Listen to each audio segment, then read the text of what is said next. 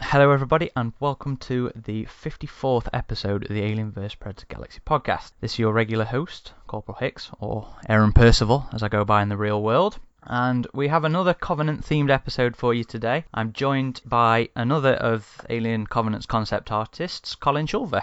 Thank you for joining us today. Thank you. Hi, Aaron, and hi, everyone. Nice to be here. And it must be nice to finally be able to talk about Alien.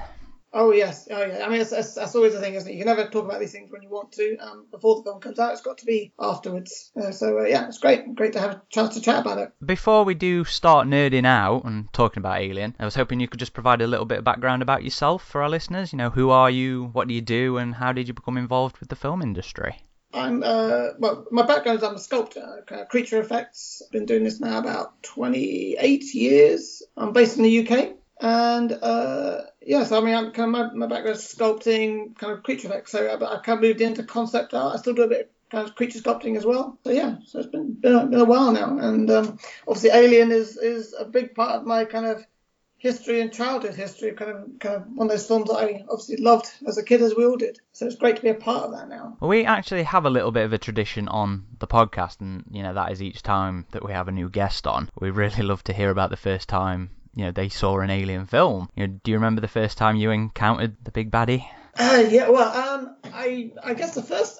think the first time I saw was a film of all was Aliens. And I was too young, of course. I was probably about 15, 16 at the time. And then I saw Alien on VHS video before the days of DVD and Blu-ray. So I mean, it made a big impression on me. I grew up kind of on kind of Ray Harryhausen movies and kind of monster films and kind of wanted to do stop motion to start with. When I was in college, I kind of started getting into more kind of sculpting kind of creature masks and that sort of thing. So Alien had a big impact on me, massive impact. Which do you think would be your favourite of the films? Alien. The first one has to be the best. It's just the best. It's the most atmospheric. I mean, it's slower paced, of course, but it has such drama and such mystery to the film, and phenomenal design. I mean, Aliens is a great film. It's a great piece of entertainment, but it, in a lot of ways, I felt it kind of diminished the creatures in certain way. I mean, it expanded it. I mean, the Queen Alien is amazing and a great bit of cinema. But I love the mystery of Alien. The navigator, the juggernaut, and the creature itself kind of just, it was a shock, but the atmosphere of that film is brilliant. It's such a mood piece. Whereas Aliens is obviously it kind of became an action film, and the creatures became kind of monsters, just monsters. It was a bit of a shame in a lot of ways, but I still love that film. It's phenomenal. Yeah, it's the idea of mystery, I suppose, leads us on to this next one quite nicely, which is, despite going in an Alien direction, Covenant was Prometheus 2, it was a sequel, yes, to that one. So what did you think of Prometheus? Well, I worked on Prometheus for Conor O'Sullivan, who was the prosthetics designer on the film. I've worked with Conor for quite a few years now. I'm freelance, so I can jump on and off projects with him. So our experience in working on that was doing the engineers initially. It's a weird one to look at it from a kind of creature film point of view. Working with Ridley, coming back to the Alien franchise was fantastic. I remember reading the script and feeling maybe a little disappointed in some ways, because I guess it was kind of demystifying some of that lovely mystery of the original Alien film. So I kind of felt a little bit bad in some ways, kind of participating in destroying a bit of that mystery, because obviously the engineers are a little controversial. Some people love them, some people hate them. But from an experience point of view, I enjoyed working on it. Maybe when it came out, there was some kind of, I guess, some problems with the film. But now that we've worked on Covenant, I actually feel that Prometheus actually feels a bit better, because it's becoming a part of a bigger picture, a kind of world that Ridley's trying to create. It's not just a standalone kind of film. There's more setting up the whole world of the aliens. which is, yeah, which I'm really excited. Yeah, I mean, I'm excited that, you know, it's kind of, it's making a bigger scope, bigger world. So I kind of like Prometheus. Some people probably lynch me for that. I mean, there are some things that are maybe some problems with it. I think people think it has a more negative. People tend to think that Prometheus was hated, I think, a bit more than it actually was. Because the critic responses was generally favourable, and if you look at like the aggregators, you'll see that it tends to have a higher rating from like viewers and fans than you'd necessarily think it would do. So I think you're safe. I don't think you're going to get quite so lynched for that. Personally, I just find it frustrating from all the open ends and, you know, the bits where you can see how it was an Alien film, but then they've tried to scrape it away and it's still, you know, there's still elements left hanging over, like the hammerpede that looks like a facehugger and a chestburster together, and the trilobite that functions like, again, a facehugger and a chestburster together without any sort of real... I think, you know, a lack of coherency in how it all goes, how it all works together. It's like Alien, but it's not like Alien. Yes. And it seems messy for that kind of thing. Yeah, I mean, that's the thing. It was kind of trying to set up how the alien world and the I guess xenomorphs came into existence, and I guess that was maybe a little bit of confusion. People weren't quite aware that that's what he was doing, maybe initially, and that now it's become clear that's what he was doing with Covenant. So yeah, I guess that's the problem. Everyone was expecting to see the xenomorph turn up, and we kind of got this kind of little kind of end piece, which really wasn't what we were wanting. We were wanting the big monsters running around corridors. So yeah, so hopefully now that Covenant's kind of changing that view. So, I mean, hopefully the next Alien movie will kind of really take us into the, you know, the world of biomechanics and the true world of the alien. And I mean, hopefully, yeah, it could set up something really rather special. It would be nice. Your work has actually been featured in, you know, some of the books, you know, predominantly the art and making of, and I think it was also in the official collector's edition thing, the mini sort of book that Titan put out as well. Oh yes. We got the cover on that as well. Yes. Yeah, because they did about 3 different covers on that one. I'm sure yours was one of them. Yes, I've seen that online. Yeah, there's some different covers. We got the UK version has our piece, but there's also the beautiful poster as well. Now, despite your sort of work being out there and being used for the marketing and stuff, you yourself have very much kept below the radar in regards to your involvement with the film. So I was hoping you could just tell us a little bit about how you ended up working on Covenant. I'm assuming it was through your prior association with Conor and Creatures Inc., but if you could just give us a bit of info on your involvement. Yes, I mean, it's exactly that. I've worked with Conor now for a while, and he's a great employer, very artistic, very creative, and really kind of loves developing all these kind of ideas. So it's fantastic work for us, especially in the alien world. So I mean, initially when the film came up, there was talk that Conor been talking about it since we did Prometheus. So when it kind of got talked about this time coming up, there was talk of Australia, and my initial response was to turn it down, because not because I didn't want to do it. I obviously wanted to do it, but we have a young son, and at the time I didn't really want to be apart from them, and the thought of going to the other side of the planet, even though it was very exciting, I didn't think it'd be an option for us to do that. So my initial response was to turn it down, but then fortunately we talked to the schools and we were able to take our son out there. I mean, I started on the film initially in England doing concepting work and some 3D modelling work for printing. We're doing the Dead Engineers. That's what we started on over here, and they were like formers really, and then they were kind of continued working on and out in Australia with the guys at Odd Studios. So initially, yeah, that was initially my response, but then the school were allowed us to take our son out of school, and we flew over to Australia and I spent about 5 months over there in the end, and it was mostly kind of concepting and kind of sculpting. Now, I was hoping you could explain a little bit about the technicalities of your particular style of artwork. Am I right in thinking that the stuff you've been sharing is 3D modelling, 3D sculpting kind of thing? Yes, I use a bit of software which is kind of used a lot in the industry now. It's called ZBrush, which is a fantastic bit of programming. It's designed for people like myself who are kind of practical sculptors, real world sculptors, and it's tried to design a bit of software that you don't have to be kind of technical kind of whiz to kind of to use. It's very easy and very user friendly, and for people like myself, you can kind of get into it very, very quickly and get modelling. So it's a great tool to use because it's not only is it a kind of design tool, but you can also use it for printing as well. So we can create something.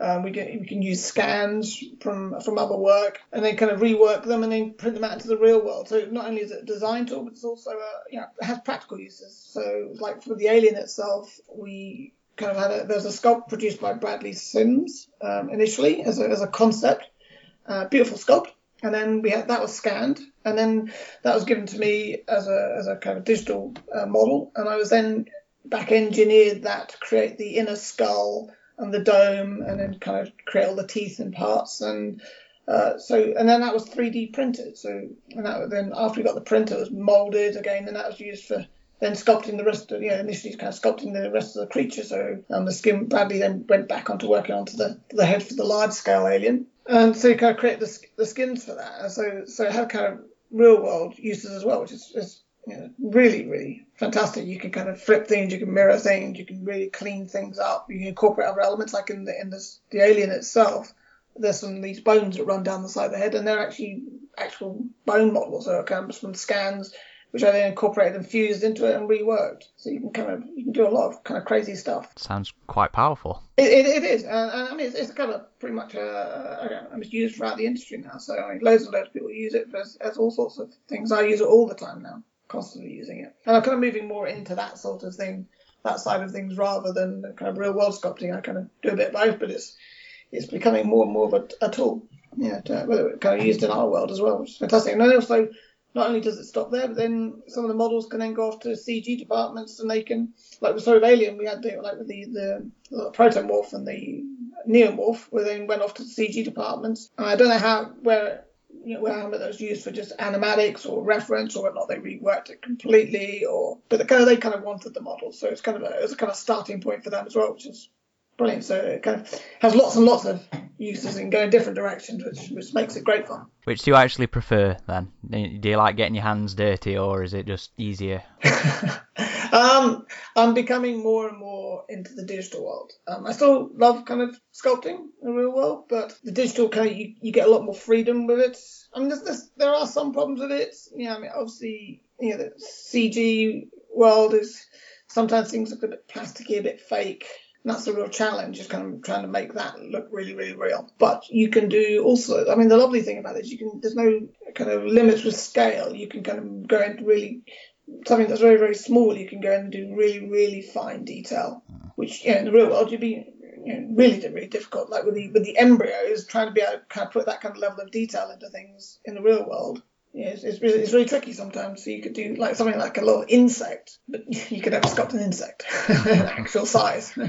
Oh, thank you. Now, in preparation for working on Covenant, did you do any sort of particular prep? Did you revisit the older films, or did you look at the old art of books, Giger's The Book of Alien, that was filled with like old art, anything like that? I looked at the original Giger's original Alien. I did look at that, but I have to admit I tried to avoid looking at the other films as much as I could. We weren't going to go kind of in those kind of directions. It was made very clear early on that they want to have something different. I mean, it's still got to look familiar, and Giger's referenced a lot. There's a particular piece that we were asked to look at when designing that Conor said that Ridley was very keen on, which wasn't the classic. That was the classic Alien. There's one that Giger's designs had like these kind of eyes on the side, almost like stretched kind of insect eyes. So that was something that we kind of referenced, and we kind of incorporated into the skull. So it wasn't on the surface, but it was underneath. So it's kind of got not the classical kind of human skull which Giger put into his, but kind of like this weird kind of stretched eyes. I mean, you didn't really kind of see it, but it was kind of there. What particular pieces were you asked to look at? Oh, no, that's terrible. I should know that as a as a fan, but I'm afraid I don't. There's a particular piece that's got like these kind of stretched, almost like insect kind of eyes on the side of their head. And that was one that really, really liked. It's really bad that I don't know it. I should know it. But we didn't really reference any of the movies. Oh, was it 5? No, 4, sorry. The one with the coiled tail and Necronom 4. Possibly. That's really bad. The fans are going to be like, what? You don't know this stuff? You should know it. Hang on. This one. Yes, sorry, yes. I see it, yes, that is the one. That's the image. So that's Necronom 4. Necronom 4. So that was something that Ridley, we were told to reference, and he particularly liked that design. And then there was also a piece of classical sculpture which Connor said really liked, which is kind of like this kind of flayed kind of body, and it was very black and kind of black stone, and that was something we also referenced. But it was trying to keep it very, very different. Obviously, the biomechanical look was something Ridley didn't want, and it's not. I kind of get the feeling that's obviously going to come into the story later on. As David's obviously progressing his alien design. So obviously what we were working on is the protomorph, not the xenomorph. The xenomorph doesn't exist yet in this storyline. Hopefully at some point that will come in. It would be great. It would be fantastic to see that. I was kind of slightly disappointed not to be doing that. I was kind of hoping all the kind of the kind of coils and kind of strange kind of mechanical looking elements would have been lovely to bring in. I mean, when I started working on some early concepts for what we were calling it at the time the Deacon, but it became the Neomorph. I was incorporating slight elements of biomechanical in that, but I was told very quickly to remove that from the design. Well, that actually really leads us quite nicely onto the next question, mm-hmm. which is that there's a couple of your early Neomorph concepts that I really, really, really like. Thank you. It's the one where it looks like a melding of the Deacon, the Alien, and Syl from Species. So I was hoping you could tell us a little bit about the story behind those earlier concepts. You know, and also, did the earlier draft of the film include Deacons rather than what would eventually become the Neomorph? When I was working on those designs, I hadn't seen the scripts. So they were on spec, kind of thing. It was on spec, yeah. So it was discussed. I mean, Connor was saying that the Numi was not returning into the story, and she died. And I think the idea at the time was that she'd been experimented on by David. So I kind of took it upon myself to incorporate. I mean, that kind of human kind of face look was a very, very rough kind of a look of Numi, and I thought that, well, maybe we'll try and incorporate an element of her into the design, just as a bit of fun, just to see how it would look. It got very quickly rejected.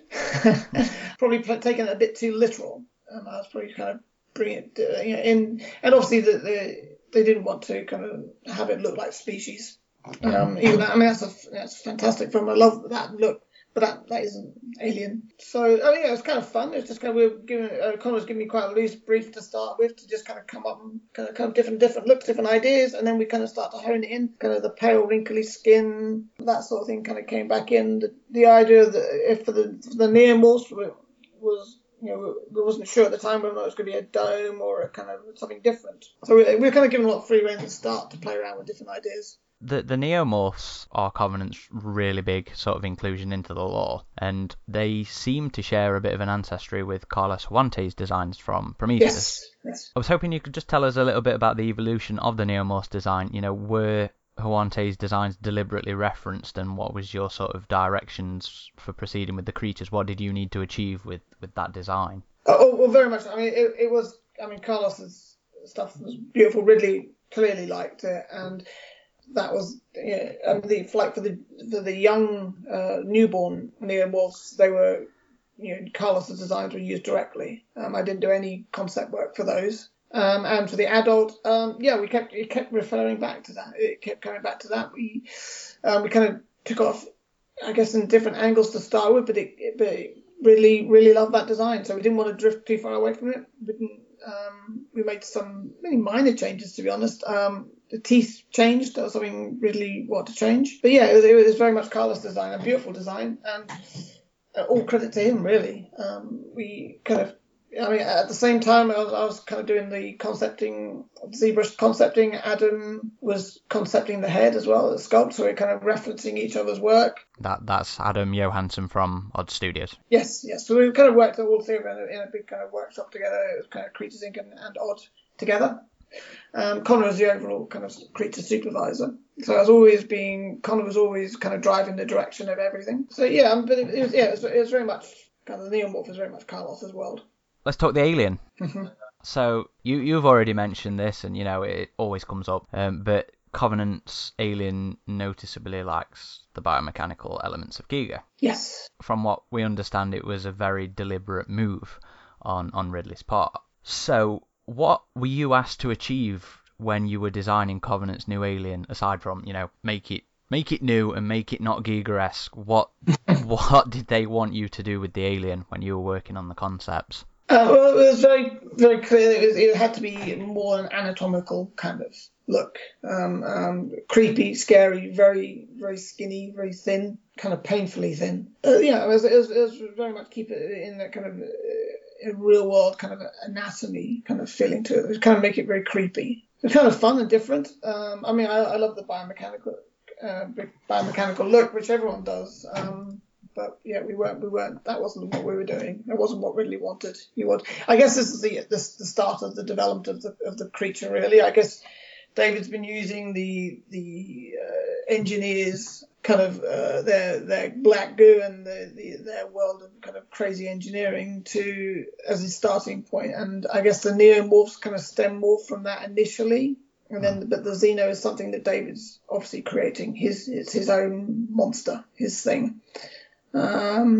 So I guess it's the first stages. I mean, and it's in some respects, I don't know. It kind of maybe it's feel like it's kind of flawed because it was quite easy to kill, whereas in the original Alien film you couldn't kill it. That was the beauty of the original Alien film. The xenomorph, you can't kill the thing. So I guess that's what, you know, it's going to continue on the development of the creature. I mean, I guess, and that's what the films really, you know, these films are going to be about, the development of that monster.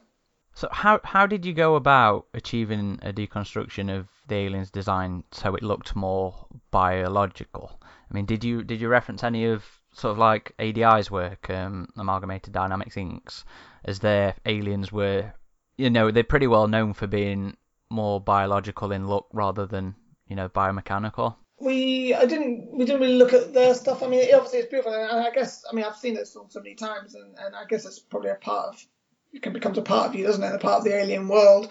But I deliberately didn't look at any of that stuff as reference. It was more anatomical models, as in real life human real life stuff. So that was more referring. We're kind of taking certain aspects, certain elements away. There was an initial model done by Dominic Hailstone, which was a great starting point, and it was very much along those lines as well. Kind of the kind of anatomy kind of look. Yeah, it was more just kind of really trying to refine and keep it very skinny, very, very scary and quite creepy looking. Is there a bit more to it than let's remove the car parts and let's remove the tubing kind of thing? Because I mean, there's, you know, you've got what look like actual veins. Yes. So yeah. I mean, it was very much organic. I mean, I was trying to keep it very, very organic. There are veins.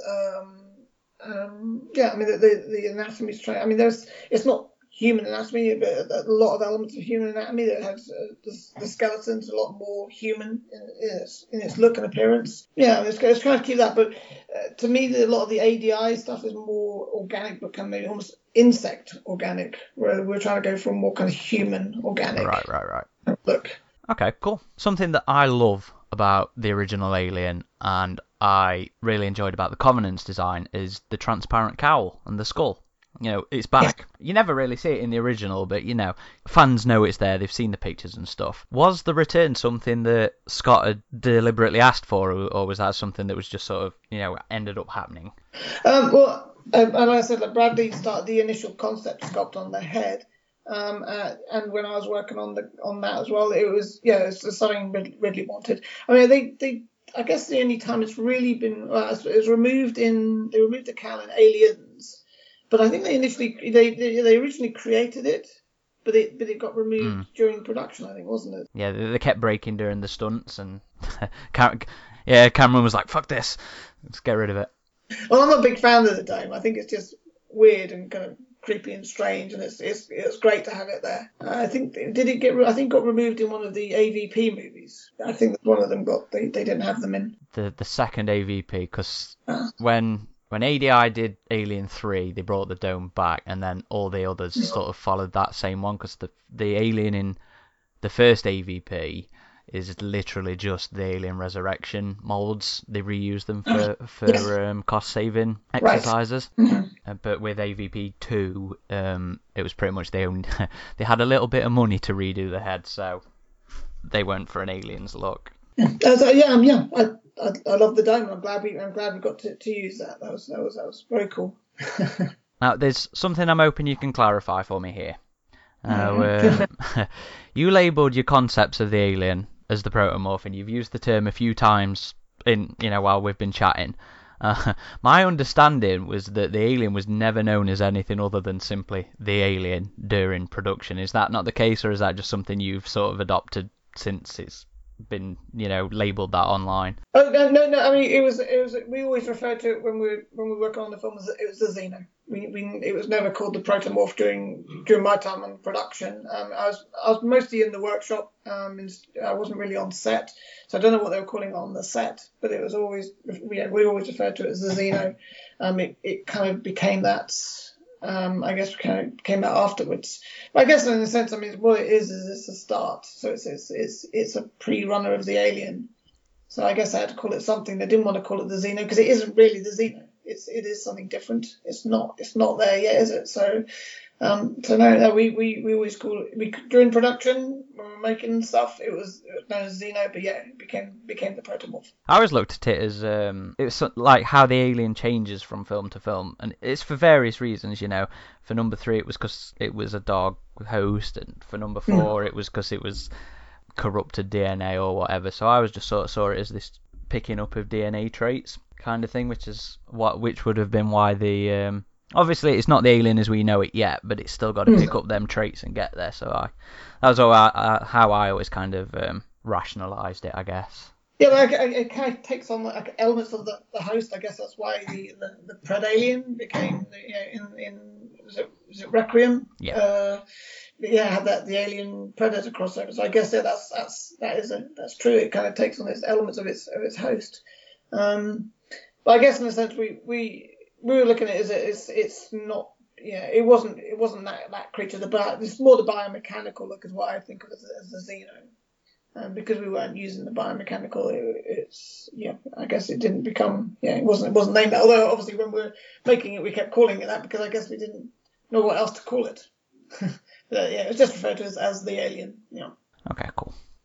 Now you shared some artwork of the various human and alien embryos that somewhat bookend the film. In the finished film, what we see are embryonic facehuggers, but I understand that earlier test screenings had something that resembled, I guess, more embryonic chestbursters maybe, or mini-aliens, which is something that you've also shared artwork of. Were these all concepts that you designed at once, or was it changed at a later date which required you to go back and do additional design work? Initially we weren't doing any embryos, like alien embryos. We were just doing human embryos. I think Ridley loved those so much that Conor was saying that he kind of wanted to. I don't know. Maybe you came up with the ideas at the time. I don't know. I could be reading into it a bit, but then kind of Ridley then said, well, let's have some alien embryos as well. It might hopefully have been nice if it did inspire him, but I don't know. I can't lay claim to that. So yeah, so initially started off with just human embryos, and then Ridley was like, well, let's have some alien. The kind of Xeno embryos, and then Conor said we should do some facehugger ones as well. I think Conor always felt that in the life cycle it would make more sense that the facehuggers would, because obviously the egg grows to become I guess the egg of the facehugger, whereas the alien embryo is something that's implanted in someone inside someone. So initially we the shot. Well, I kind of did actually visit set when they were filming that, and there were shots of the xenomorph or protomorph embryo, kind of Michael Fassbender was holding up very close. And then I think Ridley thought about it, I guess, afterwards, and I believe they digitally replaced the xenomorph with the facehugger. So that was kind of, even though it was our model we produced, they digitally replaced it. So it became the facehugger. I was a little bit disappointed because I kind of really love those little xeno. I'm confusing myself as to what to call these things. But yeah, I was a bit disappointed that it wasn't that little, the protomorph embryo. I'm kind of hoping one day they're going to produce these things. You can buy them on the shelves. That'd be great. That'd be real fun.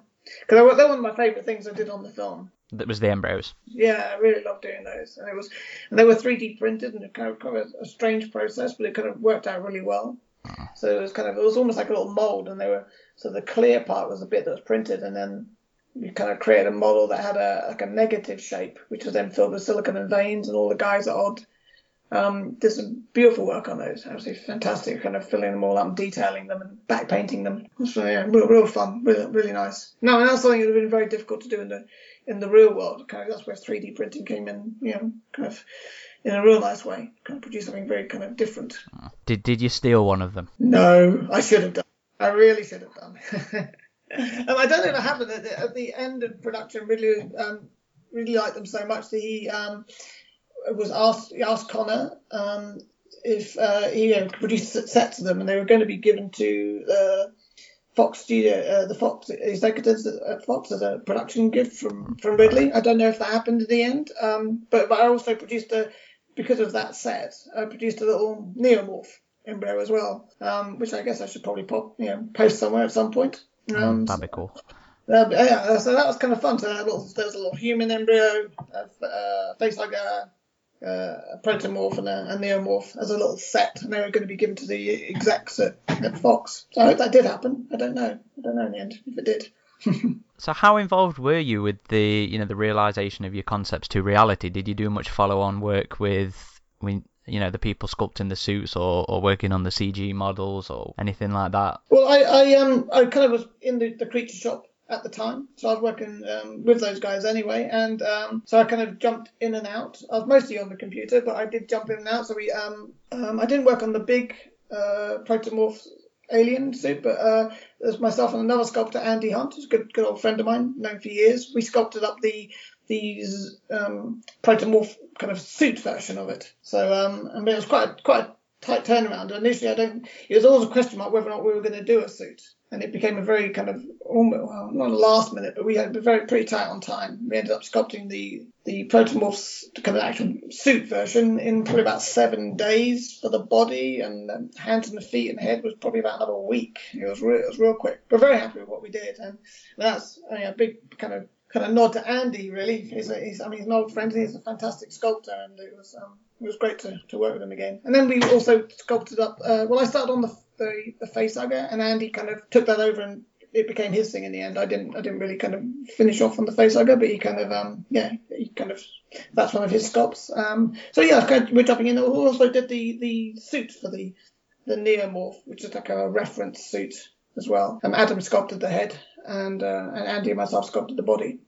So, kind of jumping in and out. But also, then when I finished, I kind of came back to England. We kind of carried on with the protomorph carried on concepting. It kind of kept changing a bit, particularly the legs. It was very, the legs kind of became extended, a bit more dog-like. Mm-hmm. So it kind of continued. Yeah, I read in the art book that Ridley was pretty much unable to really settle on a final design of the alien for ages, which was why Creatures Inc. ended up doing the design work, if I remember rightly. I guess so. Yeah, we kind of initially when I kind of came onto it, I was told, as Connor was told, we weren't going to be doing any practical suits. We weren't going to be involved in the creature, that particular creature design at all. We thought, we'll be doing all the other stuff. So it was great to get something, kind of get involved in it. And we didn't actually even see any of the other designs that other people have been doing, especially for the protomorph.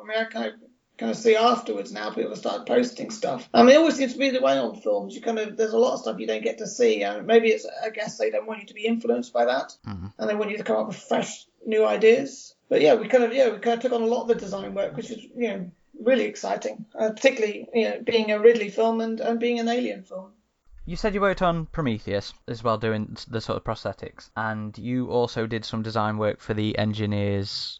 the dead engineers, as I'm told they were called sometimes, on Covenant. That's a bit of an off-the-cuff one, but there's a noticeable difference between the level of prosthetics that the engineers had in Prometheus and how the makeup effects in Covenant. Do you know if that was, you know, there was any real reason for that sort of, you know, changing look? Was it a cost thing because there were so many of these extras being engineers, or was there any particular design reason for it? I don't know from the that sequence of the makeups. I didn't work on those makeups. I don't know, to be honest. I mean, that's a question for Connor. That was done. A lot of that was done, I believe, afterwards as well. It was kind of like a pickup shoot. They did quite a lot of that stuff. So I don't know. I was purely involved in more the dead engineers and so the printing side of that. So I don't know. I can't answer that one, unfortunately. It was probably a budget. I imagine it was a budget restraint because there was just so many. Because Initially, the engineer we produced on Prometheus was really involved, and the naked engineer as well at the start of the film. Really intensive makeups and a lot of work. I mean, we did on original Prometheus, we did like about 10 makeup tests to kind of really lock down the look of the engineer, and then the final full body makeup was a massive piece of work and a lot of people involved in it and a lot of time. So I guess they really couldn't. I mean, the naked engineer was like it was about a 9-hour makeup. It was really involved. There was about 6 of us working on it. There were 3 of us who sculpted it. So I guess, and there's countless other people involved in moulding and casting and painting. So to have done that kind of level with that kind of number of people would have been pretty much impossible. All right. I thought it was going to be something as simple as that, to be honest. Yeah. You also stayed on to work after the film on the marketing videos, specifically I think Meet Walter. Oh yes. So how did you become involved with that, and you know what were your responsibilities with the design work? Well, I'd already come back to England at that point. The guys were back in Australia still carrying on the film, and I'd come back, so I was kind of doing a bit of the finishing off some of the design for the Alien, but then that came up, and it was a kind of, I guess initially as a kind of concept you kind of look, but then there was also those elements you used for printing. So I mean, they kind of did it on the first film with Guy Pearce kind of doing the TED talk, and I guess the viral marketing. I mean, it works so well. It's great to be involved. So I was kind of doing digital modelling, concepting, and then 3D printing, which was great because I was back here in the UK, and over in Australia, I sent the files over and they were printed. And next thing I saw was the kind of the finished piece of work. So I never actually saw it as a practical model, just purely as a digital model, which then became realised over there, which is fantastic. And obviously, there's a lot of work. No, it wasn't just a 3D printed thing. There's a lot of other aspects that went into that, and a lot of detail and elements, other elements that went into it. But it was great to be a part of it. Yes. Did you look at like the Ash or Bishop or stuff like that for that kind of design work? I mean, cause you do see them in some state of incompleteness. No, we kind of had some reference points. There's been some concept work done before, which was more mechanical looking, and I guess to a degree a lot of our stuff was kind of mechanical, but we kind of tried to kind of bring some other kind of elements into it. I'm not sure I was given a lot of reference images of kind of strange honeycomb kind of textures and things, which kind of tried to bring into it, but it was more of like, obviously it'd be an understructure thing, which I guess would get fused into him when he gets finally made. I mean, initially I started off being a lot more organic looking, a lot more skeletal looking on the designs, and it became something more stylized afterwards. But kind of fun, very different. It was something I didn't think we would be doing, and then it was a nice little treat at the end. Cool. Was there any of your work or any other elements that you knew about during production that never made it onto screen that you really wish would have? I guess, the protomorph embryo. I was a little sad that I didn't make it on there, which I'd said before. I mean, that was probably the only element. I mean, it's a shame a lot of the animatronics didn't make it onto screen. It was very CG heavy.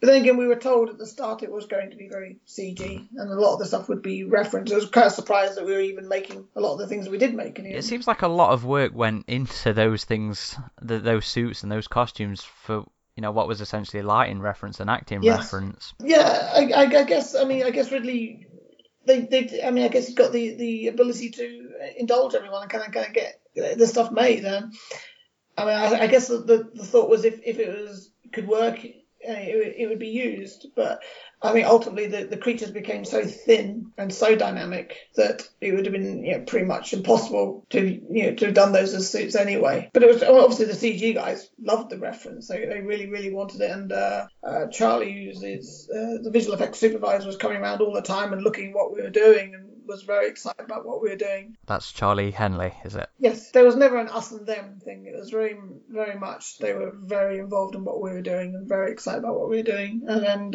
so it felt very much being a part of a team, because a lot of time you kind of work on these films and you don't interact with the other departments, particularly visual effects. There always seems to be this kind of practical and kind of CG are very separate. So and it wasn't that kind of relationship on this film. It was really good. It was a really good experience to kind of be involved in different ways. But obviously, they went off to them and they then kind of did their thing. And it was brilliant, absolutely brilliant. I guess that kind of answers my next question, which was just, how was your time on Covenant? Was it a good production for you? Phenomenal, brilliant experience. I mean, not just in the sense of the movie, but also going over to Australia and working over there. Working with the guys at Odd Studios was great, and being in another place kind of felt like being in an alien world, kind of going somewhere else, and kind of heightened the experience to a lot of degrees, I guess. Yeah. But yeah, it's really entertaining, very rewarding. Very rewarding in the sense of the designs, being involved in the designs, and being, we were a great crew, fantastic people. They were lovely guys. Everyone, every single person on the crew was fantastic to work with. So, great experience. And to work with Connor and Adam and Damien as well over at Odd Studios is fantastic, really nice. Have you actually had a chance to see the film, Alien Covenant? Oh yes, I've only seen it the once. I do need what did to you watch think? It again. I enjoyed it. I did. I remember sitting there thinking, actually, this is really actually an enjoyable film. I guess it descends into a kind of stock kind of monster movie at the end, but I thought the start of the film was great. It's great tension build up. Really, really enjoyable. Yeah, is it better than Prometheus? I don't. I guess in some ways, but I also feel it's a part of Prometheus, so it was nice. It kind of felt like it was a continuation of that film, and taken off into different worlds, which is great. Yeah, I mean, great. Will you be returning for the next one? I hope so. Not heard anything about it. Not heard any talk of it at the moment, so I don't know. I would love to be involved. But who knows? Well, that's actually all the questions from me personally. Before we do finish, though, I have just a couple of questions that were submitted by members of the Alien vs. Predator Galaxy community. Mr. Xenomorph asks, the Neomorph's skin colour and texture give the impression that it's chiselled from marble, like the statue of King David that Peter Wayland has at the beginning of the film. Was that the intent of the design, in that David views it as a work of art, as Wayland viewed the statue of King David as art? I guess that could be referenced. I mean, when we were looking at me, obviously we were looking at Carlos's. His initial designs were very pale. I guess we tried to give it that kind of very pale kind of look. It felt like the engineers themselves, that kind of very pale kind of skin look, and kind of creepy and strange and kind of devoid of normal life. It was kind of very otherworldly, and I guess that's from my point of view, that was the look. But also, Ridley. Clearly loved Carlos's stuff, so we didn't drift too far away from that. It always kept back, make it paler. At some points during the design of the Neo, we were bringing out a darker kind of greys and kind of different kind of looks to it, but it always seemed to come back to that look. And I think it is a very successful look. It's very kind of creepy and strange, and very different from the Alien. It kind of very opposite worlds. The alien's very obviously very dark and disappears into shadows, whereas this thing doesn't. It's scary. It's kind of like that look, very ghostly. Now, Omegamorph, who's a fellow staff member on the site and also owns his own film creature blog, Monster Legacy. He would like to know about David, how David being the creator of the alien affected the design of the creature in the film. He asks, David creates the classic alien through crossbreeding experiment. Was that always the pitch, or did this story dynamic change during the course of production? I think it was always he was kind of kind of create his own thing, his own monster. I guess.